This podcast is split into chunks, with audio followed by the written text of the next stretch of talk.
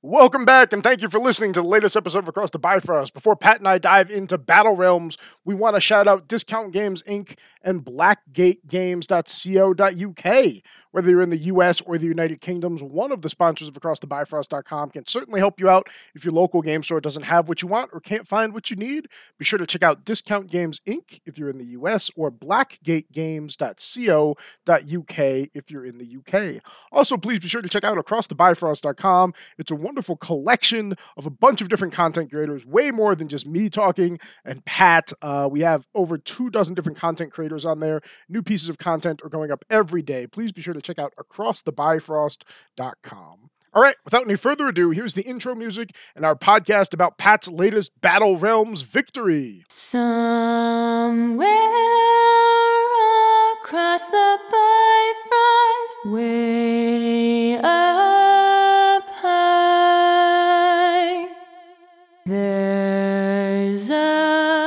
Welcome back to the latest episode of Across the Bifrost. My name's Sung Soo, and I'll be joined in a moment by my co-host Pat Dunford. Today, we're going to be talking about Battle Realms again. Pat was able to play in the recent one-day Battle Realms event, and I'm excited to hear what happened. So, without any further ado, Pat, how you holding up? How you doing?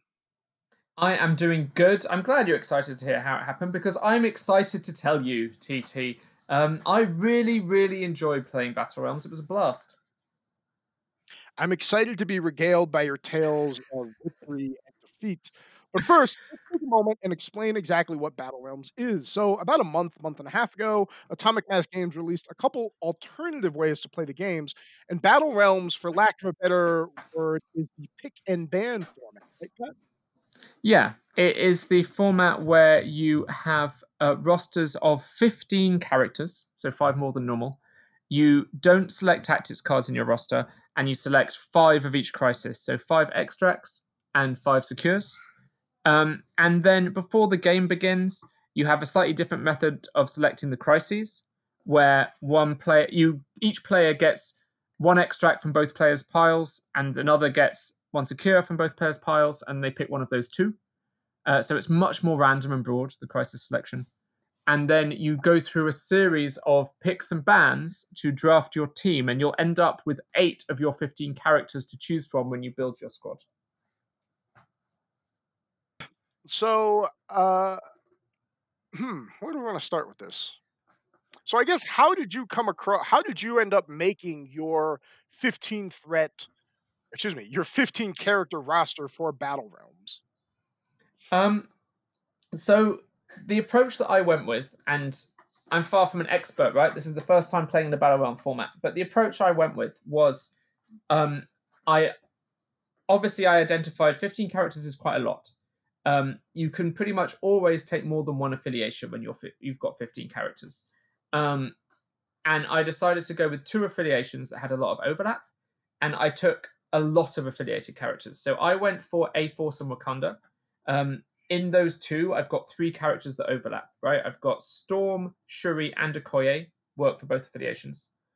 Um, and I took all of the Wakandans and a ton of A Force characters, with a few other characters who brought things that I thought were valuable um, that weren't covered by those two affiliations. So my unaffiliated options were Enchantress, Toad, MODOK, and uh, what was my last choice?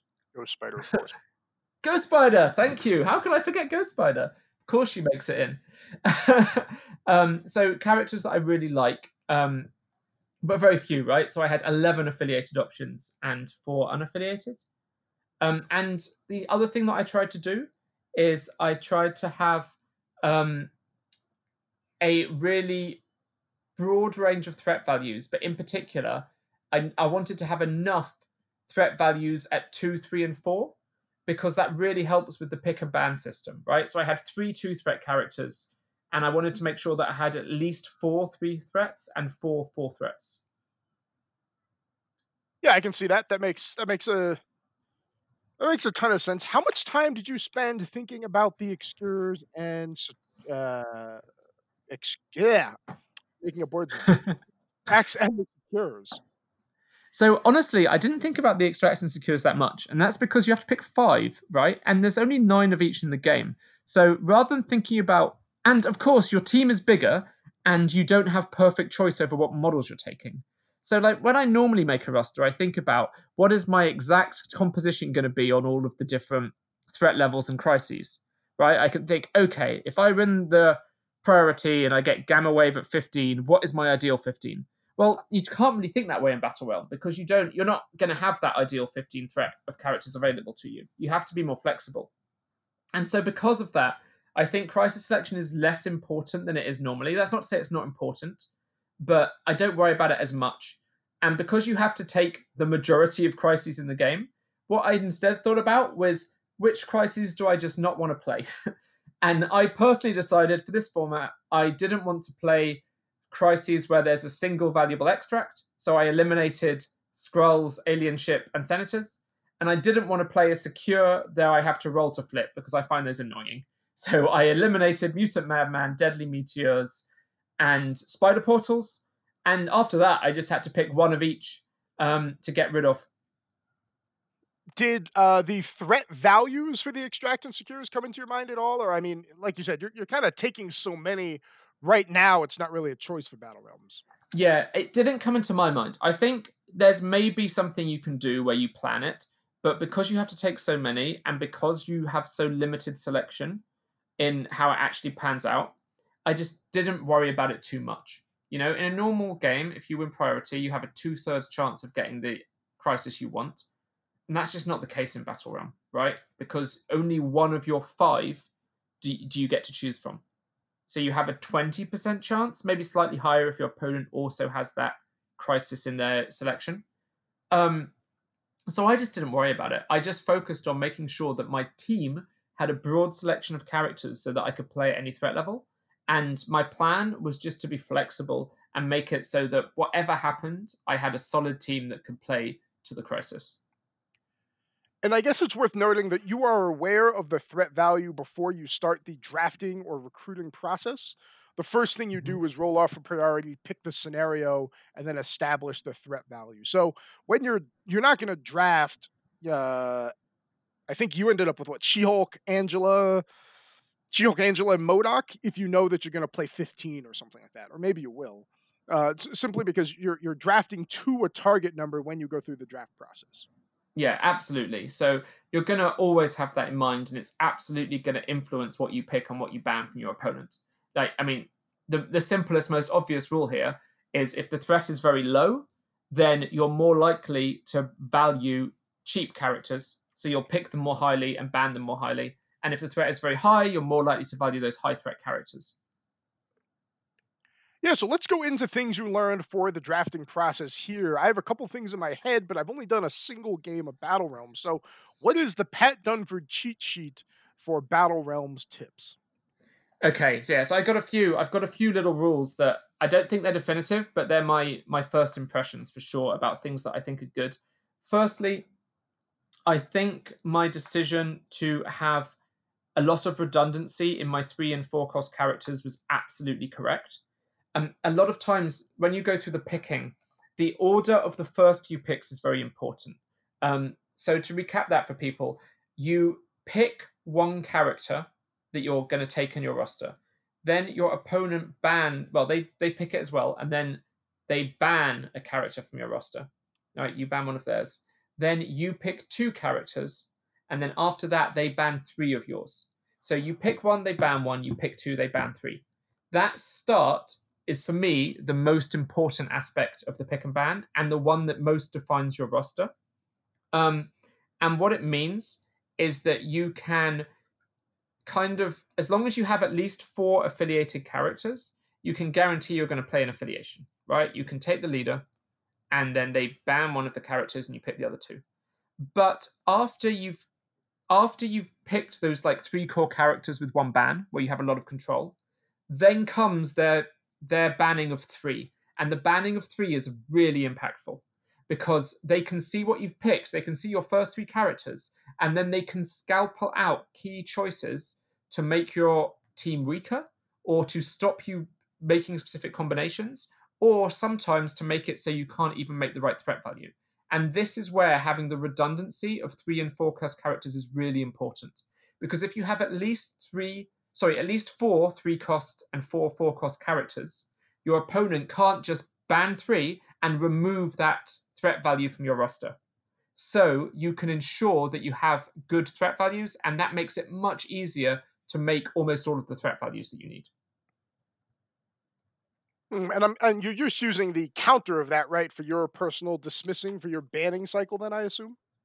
Yeah, absolutely. Like, so if I am banning from my opponent, um, I will ban something especially valuable or important with my first pick. I'll see what their next pick of two is. And once they've got three characters, which will usually also broadcast their affiliation, I need to think very carefully about which three I ban because that three ban is the most influential. And you can look at their three they've picked and you can think, okay, um, with these characters, they only have certain options that they can now take to make their threat value. So I'll use an example. Okay. Um, in the final round of the event, my opponent was playing single affiliation Brotherhood. Okay. So he first picked Magneto. I banned Mystique. He immediately picked Sabretooth and Toad. Right. So he has ensured that he can play his Brotherhood affiliation and he has got 12 threat. Um, now, this was a 17 threat game. So I knew that he now needed five more threat of characters. Um, and five was a really awkward number for him, right? Because no combination of three and four threat characters are going to add him up to five. So I was able to scalpel out his two cost characters and his five cost character. And he wasn't able to neatly then pick five threat that he wanted to round out his team. He instead had to then pick Taskmaster, use that to replace Sabretooth, and pick other characters um, to bring him back up to the 17 threat he needed. Hmm, yeah, that's an interesting way to go about it, and and I think, correct me if I'm wrong. I don't think that single affiliation rosters that aren't huge are. I, I feel like you're just at a disadvantage trying to single brotherhood, Yes. right? Definitely. I think the fewer affiliated characters you have, the more disadvantaged you are. And I also think having more leaders is advantageous because it gives you more options. So, um, one of the things that I learned is having high value characters that overlap multiple affiliations is great because it sets you up for a really strong um, starting three characters. So, um, you basically, as far as I see it, you have a couple of options for how you do the starting the starting pick of how you get your starting three, and that's the core of your team, and that will set you off on the right footing. And that combined with the banning of three is the most important part of of the draft. Um, you can, if you really want to play a specific affiliation, you can just pick the leader of that affiliation. But then you run into the problem that your opponent sees the affiliation you want to play, and they can then ban the best affiliated character for that team that isn't the leader right? As per my banning Mystique when you've picked Magneto example. Yeah. So you are guaranteeing that you're playing a certain affiliation, but you're also expecting to lose your best character, which is fine, but maybe not ideal. Now, what you can do if you have really powerful multi affiliated characters and you're willing to play different affiliations, you can go another route, which is you can, your first pick can be a character that is affiliated to multiple affiliations you can take. So, using the example from my roster, let's say I want to pick uh, either my Wakandan half or my A Force half, because that was my roster, Wakanda A Force. I can pick, say, Okoye, who I really want to have in either roster, and then my opponent gets to ban one of my characters, right? I am inviting them to either ban She Hulk or Black Panther, because then they eliminate my option to play one of my two affiliations. But if I'm happy to play either affiliation, I am then picking two char- the leader and a third character from that affiliation. And so, for example, I pick a Okoye, my opponent bans She-Hulk, and I pick Black Panther and Shuri. And suddenly, I have the best three characters for my affiliation. So, if you have overlapping affiliated characters, you have a choice between guaranteeing an affiliation um, or letting your opponent pick your affiliation, but guaranteeing the best starting three characters for it. So, what are the rosters? What are the affiliations you think can bring a compelling single affiliation roster to the table? So, I'm, I'm going to use my beloved Avengers for an example, and, and we'll get into them a little more maybe in the ACS, maybe in this episode. Like, I don't feel great first picking Captain America if I'm trying to single affiliation Avengers, right? I don't know. I think Avengers are actually fine because I think the deeper your roster of affiliated characters, the less punishing it is to lose the quote unquote best one, right? So if you pick Captain America first, and you absolutely have to pick Captain America first if you're going single affiliation Avengers, right? Because otherwise, I'm just going to ban him, and you're not going to have a leader. So you pick Captain America first, then I am going to ban one of your Avengers. But I don't think there is a best Avenger, right? I think there are lots of great Avengers, but I can't say, oh, Avengers is awful if they don't get to take Hawkeye or Vision or Black Panther or Thor, etc. Right? All those characters are great but not one of them defines the affiliation. So I think Avengers is a great example where you could just take Cap, let your opponent ban something, and then pick the great characters that you want to play, especially with the crisis in mind, because of course you know what crisis you're playing as you are building your roster in this way. Um, and that works really well for Avengers because they have such a deep bench of three and four cost characters. So you are not going to run into a problem where you're going to struggle to make threat values or struggle to be affiliated.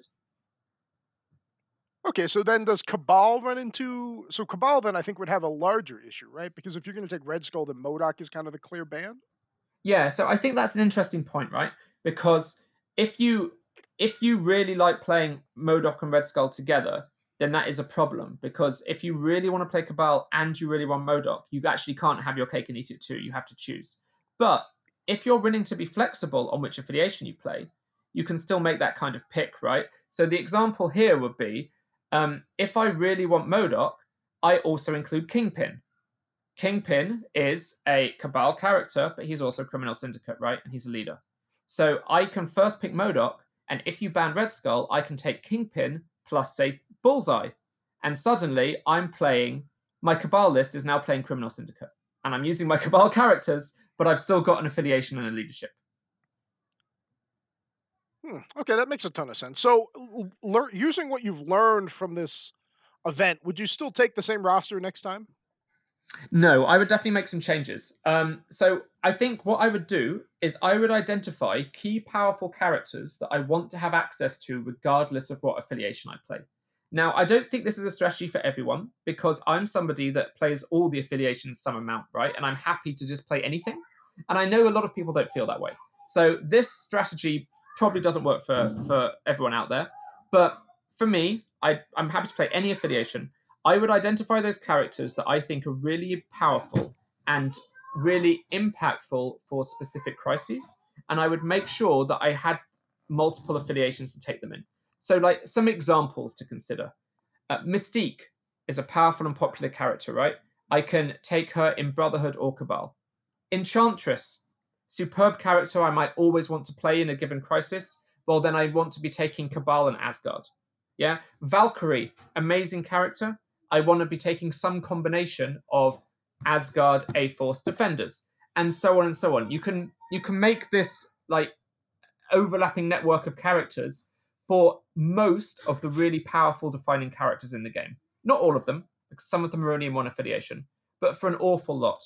And the more of that overlap you have, the more options you have for really strong starts in the draft pick. Because um, you can then decide do I want to stick to a specific affiliation because I think it's going to be the best given my opponent's roster and the crisis, or do I want to start with a character who I think is going to be the best and then build one of my affiliations based on what my opponent bans?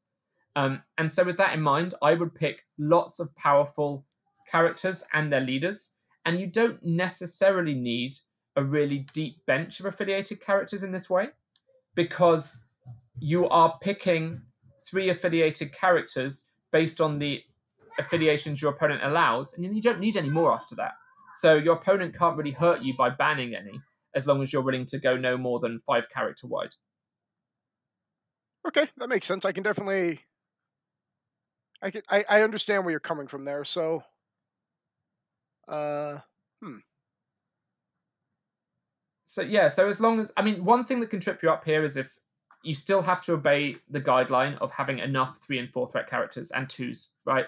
So I would still want to take like a bunch of threes, a bunch of fours, and at least two twos, but ideally more. Um, and it might be that there's a limit to how much you can actually fit in at that point. But I would be probably the way I would start the next battle realm is I would pick the unaffiliated characters I really want to play with, and then I would build my roster around that. So taking it, moving away from the um, Wakanda A Force example, moving it into the realm of like the bad guys. I might, for example, pick MODOK and Enchantress and Mystique, and then say, okay, I want to be building a Cabal, Criminal Syndicate, Brotherhood roster. And as long as I've got those three leaders and those three characters and a few other good affiliated options, I can always have a really powerful core for any one of those three teams. Yeah, okay, I, I can see that. That that makes sense. I and definitely you have more experience. When I was making my roster, which I guess we'll talk about in the ACS, I was trying to find powerful characters that double dipped, like you said. Mm-hmm. I was like, okay, and then which ones of these can kind of synergize together? And you're just, it sounds like you're just taking that almost a step further, right? Yeah, and kind of guaranteeing that you have the core of your team sorted. Now, the reason you still need the redundancy in the other points is because even with this strategy, you have the core of your team set, but your opponent can totally mess with what you take after that. And if you have a good spread of threats, they ca- probably can't stop you making threat value, but they can kind of dictate who your filler characters are, right? So um, I might guarantee that I have the best three characters for Cabal, in my opinion, right? But let's say I need to make six threat value, they might then ban all my fours uh, that are left because I've taken Red Skull and I don't know who else, and I and I have to finish my threat by taking a pair of threes. Or they might ban my remaining threes and I have to finish my threat by taking a four and a two. So they will kind of dictate how I finish my team, but I will be dictating the core affiliated characters that are very powerful and synergistic. All right. So this entire process, we've we've talked a lot about it. How long? What was the pregame ceremony? How much time did this add on to your games? Did you find, Pat? Uh, hardly any time at all, actually. I know it sounds complicated and it can sound a bit intimidating, but because you do it piece by piece and you're not making that many decisions at any given time, each decision is quite fast. And as the banning and picking speeds up, the decisions become more obvious and less consequential. So, Hmm. um, usually the first character you pick is a pretty easy choice because you probably have that in mind as you're building your rosters anyway. Um, and the most important decisions around about the first couple of picks and bans, right? Like the the pick two, the ban three. Um, and after you've made those choices, it goes pretty quick again. So I think on average it took between five and ten minutes um, for us to do the bans and picks, and um, we never came close to running out of time in any round.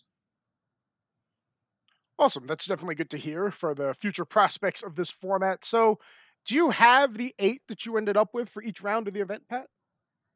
You know, I wish I'd recorded that, but I actually don't. What I can say though is, um, I think the teams worked out really interestingly because they, but basically, they ended up as being slightly different takes or twists on conventional good teams.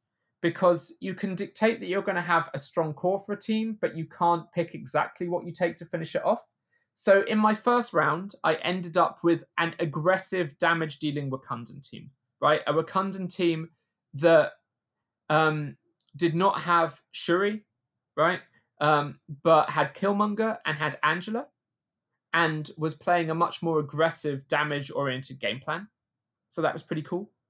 Um, in um, my next round, I had an A Force team, but without Angela. Angela is one of my preferred characters for A Force. And actually, what happened, I was playing against a player playing Asgard, and we, because of the crises, um, which I believe was Cosmic Cubes, we both looked at each other's Angela and thought, eh, we don't really want Angela to go and steal the middle cube scot free, right? We want to force force our opponent to have to do something to get the middle. And so I banned my opponent's Angela, and then they did exactly the same thing to me. Um, so I played an A Force roster without Angela that was using Storm for drop off and sorry for special delivery, and that was absolutely fine. Um, and then in the final round, I played. Oh, and that as uh, that A Force team also used Black Panther, and Black Panther is not a character who I normally take in my A Force teams. Um, but he was great in A Force, uh, giving him an extra power before he activated with the A Force leadership so that he could pounce was really, really good on several turns of the game. And now that I've tried that, I will probably take Black Panther in my A Force teams more often because he's already in my dual affiliation rosters. Um, so that kind of experience was really great. And then my third game was a similar kind of twist where I was playing Wakanda, once again an aggressive version because I had Killmonger and no Shuri, and I had Captain Marvel. Right, it was kind of like a blast from the past, where I had um, a classic Captain Marvel Wakanda team, like you might have seen in um, January or February last year, um, and it did just fine. Right, it did it did real good. Um, Captain Marvel was pretty strong, and of course, my opponent's team was also not completely optimized, and she was more than able to pull her weight, even in an affiliation that wasn't especially well suited to her. No, that's good to hear. And again, congrats on the win. You can check out all both, excuse me, both of the battles uh, battle realm winning rosters on acrossthebifrost.com. You can look for the winning rosters tab right up top. So Shane uh, Ivins is the other one or that won the Battle Realms event, right? Do you want to take a minute and look at his roster, Pet? Yeah, sounds good. He was playing Guardians of the Galaxy. And technically A Force, it looks like? Um, well, A Force without a leader, but basically Guardians of the Galaxy. yeah, okay, fair enough. so, um, yeah, his only leader is Star Lord, and his he's playing Angela, Black Widow, Drax the Destroyer, Gamora, Groot, Nebula, Okoye, Punisher, Rocket Raccoon, Ronan, Shuri, Star Lord, Toad, Valkyrie, and Wong. So lots of cheap characters, lots of Guardians of the Galaxy. Um, yeah, super low to the ground. Yeah, I mean, he's he's doing something similar to me, which is he's got lots of redundancy in threat levels, but he wants to go very wide. So he's taken six two threat characters, which I think is very interesting. Yeah, that's it's it's a ton. Do you think he was first picking Star Lord? Like how how valuable do you think he was counting the winging it tokens? So I know I, I spoke to him about it, and I know he mentioned that he played some of his rounds unaffiliated. So I don't think he was always first picking Star Lord. Um, I think you can absolutely first pick Star Lord, get a Guardian banned, pick two more Guardians, and go from there. Um, I think if you want to really go with a lot of characters, though, in this format, you're probably accepting that sometimes you're going to be unaffiliated just because all of those unaffiliated twos take up so much room, right? And mm-hmm. um, when your opponent is going to ban three, uh, they can s- take away a lot of your affiliated options, and you just won't necessarily have the number of affiliated characters you need to have like six or seven characters on the table. So when I look down this roster, I, I see a couple characters that I would consider for first pick and first ban, and the ones that jump out to me are some combination of Shuri, Angela, and Valkyrie. Is that where you end mm-hmm. up with as well, Pat? Yeah, I think that is probably the place to start. You look at the crisis and you decide if Shuri Angela or Valkyrie are going to be very influential on the crisis. And if you think any of them are, then you get rid of them. So, like Shuri on Gamma Wave, for example, Angela on certain extracts, um, and maybe Valkyrie um, if you don't think either of the others are especially important. And then after that, you end up with a really weird situation of like, I don't feel great banning any of these. Like, it's it's such a it's a motley assortment of uh, crew members, right? Yeah, it's a lot of redundancy, right, in what is selected. Um, I think if um, if he doesn't pick some number of the characters we just mentioned, then you ban the rest of those in a lot of circumstances. But Absolutely. otherwise, maybe you go after affiliated guardians, um, or maybe you just try and remove a bunch of the twos to stop the wide strategy. Yeah, I think that's a good thing to evaluate is how well do you think you'll be able to deal with a super wide team and maybe you try to mitigate that as much as possible. Um, hitting yeah. Nebula or Okoye, I, I could see that having a lot. Rocket, obviously, a lot of power in hitting out those characters. Yeah, and bear in mind that while you're doing this, he is also going to be banning some of your characters. And so if you see this kind of roster and you're like, oh, six two threat characters, wow. Um, some of your characters might go up in value because of that, right? And some of your, especially because you know the crisis, right? So you might say, oh, okay, we've ended up with a crisis where we're going to be pushed together, like say Deadly Meteors or Demons Downtown or whatever. Um, so maybe like the vision on my roster, his value goes way up, but because he can hit a bunch of characters with a beam. But at the same time, if you don't first pick vision, then he's going to get banned a lot higher, right? Um, so it can be harder to deal with this kind of skew than in a traditional game. Yeah, no, I, I can see that. That makes a ton of sense. I'm obviously congrats, Shane, if you're listening to the podcast. I think it's a really interesting roster. It's definitely not where my brain would have ended up. Uh, it would have taken a lot of dojos for me to be like, you know what, I'm going to take six two threat characters, but I like it. I think it's I think it's a really interesting way to go about it. Yeah, it's really cool. I like it too. Um, so there was a couple of other things that I took away from Battle Realm. If you're interested to hear them, I am. Cool. So um, one of the things that I really liked about the format was the tactics cards. So the way tactics cards work is you don't put them in your roster.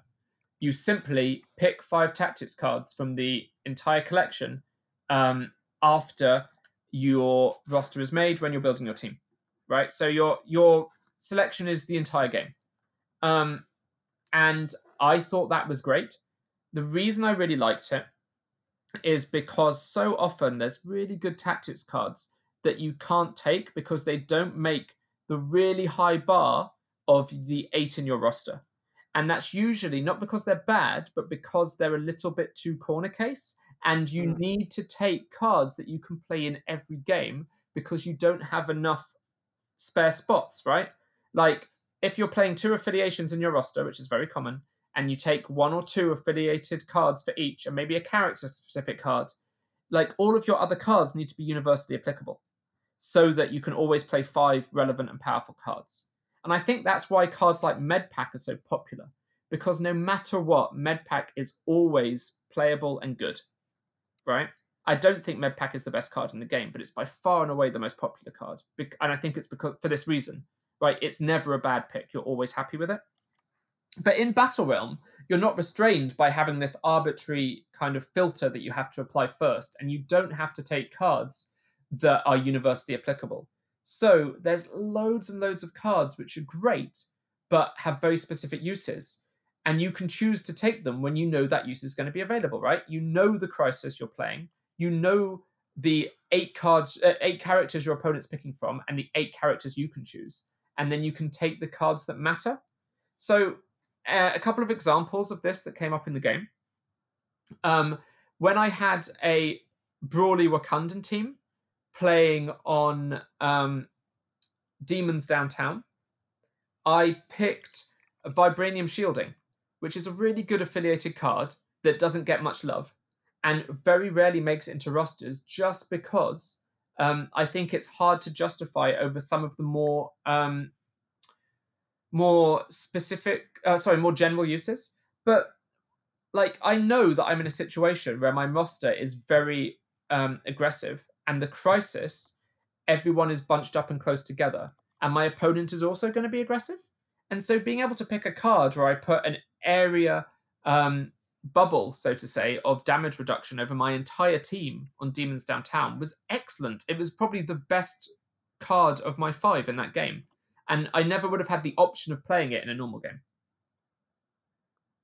I think that's a good one. I think when I was looking at Shane's roster, I actually really like Crew of the Milano and We Are Groot for those cards that sometimes are, a little too niche to again make the eight, but I think could be very powerful if you know what you're going into, especially if yep. you already ended up with a super wide Guardians roster. We Are Groot can have such a tremendous effect. We talked about how powerful Medpack is. Yeah, really, really good, right? Um, and once again, you can pick We Are Groot specifically when you know you're going to be quite close together, right? So if you're playing that ride team on like Gamma Wave, We Are Groot is great. And then you don't feel bad at all when you're playing something like Extremis consoles because you just, it's not even taking up a slot, right? You just pick something else instead. Yeah, We Are Groot um, is a huge range for anyone that hasn't looked at it in a while, but he's he's got a big base and it's range four. Yeah, I just yeah, you're right. Like you can hit a big chunk of the table, so maybe I'm being unfair, but I usually I think usually like the problem is it's hard to, if he's on a point, it's hard to hit the other points on Extremis. Is why I don't like it on that crisis. But you're right. No, you I definitely agree with you there. It, it's it's a large bubble, is what I'm willing to say. If you're willing to take a move action for him off the point, you can hit a lot Mhm. of things. Yeah. And there's also like a ton of cards that are really good in these narrow circumstances that you can just take because you know it's coming up, right? Like you can take things like uh, Seven Suns of Cinnibus with Doctor Strange, knowing that it is a crisis where it matters. Um, you can take um, a bunch of character specific cards, knowing, hey, I'm playing this character.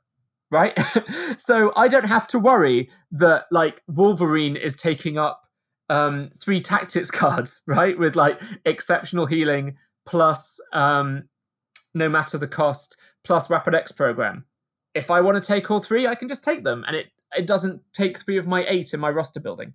I can just do that if I want, right? Um, it's really cool to have those options, and I think Battle Realm gives a lot of room for creative selection of tactics cards and unconventional tactics as a result of those. Yeah, obviously we both agree that's fantastic to see. That's one of the things we ran into in Vibranium Heist, right? We're just like Yeah. changing the game a little bit. You really open up some of the tactics cards that come out of the woodwork. Um, yeah, I, I definitely think it's it's a fun addition. It's it's another interesting way to get some of the tactics cards off the shelf or out of the deck box and onto the table. Yeah, really cool. So I really like that about the format. More variety in tactics cards was great. And then I think my final takeaways I think Crisis in general is less important, as I mentioned. Uh, it's much more random, and you have less fine control over the characters you're taking. So, what that means is you just need a team that can handle anything, and you don't specifically build your fine tuned team to maximize the crisis effect. Um, I think that's a pro and a con, depending on what you like about the game but I thought it was interesting that the crisis was less important. And I know recently people have been critical about things like hired muscle with particular extract crisis, and if if that is something you don't like, well, Battle Realm is a way to avoid that in a lot of games, right? And worst case scenario, right, you can both take hired muscle if you want it, um, or even agree not to use it. Um, and then I think because of the fact that you don't have this perfect control over characters or crises, in general, I think some of the synergies are less powerful, right? You just are not going to have so many really good overlapping synergies in what your characters are doing and what they're doing on the crisis.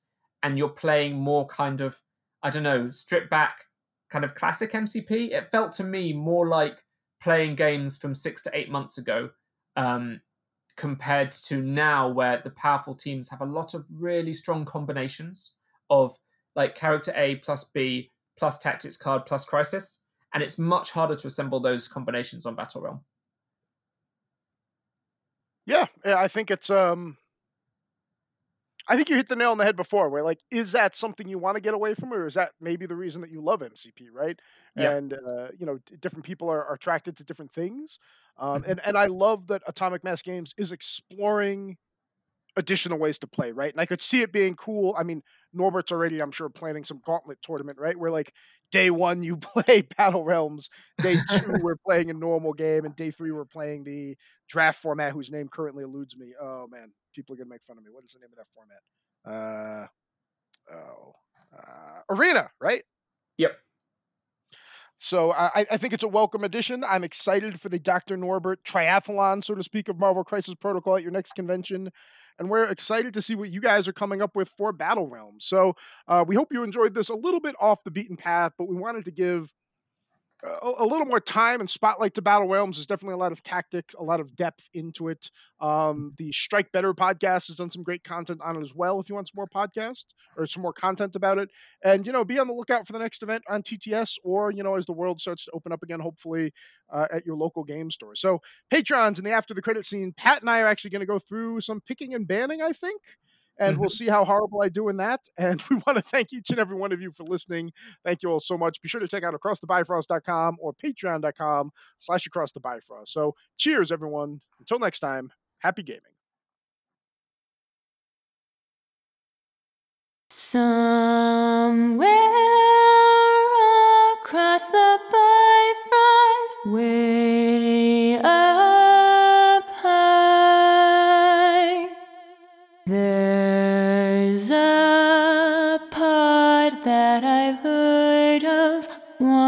in a lullaby. Somewhere across the bifrost skies are blue, and the dreams that you dare to dream really do come true.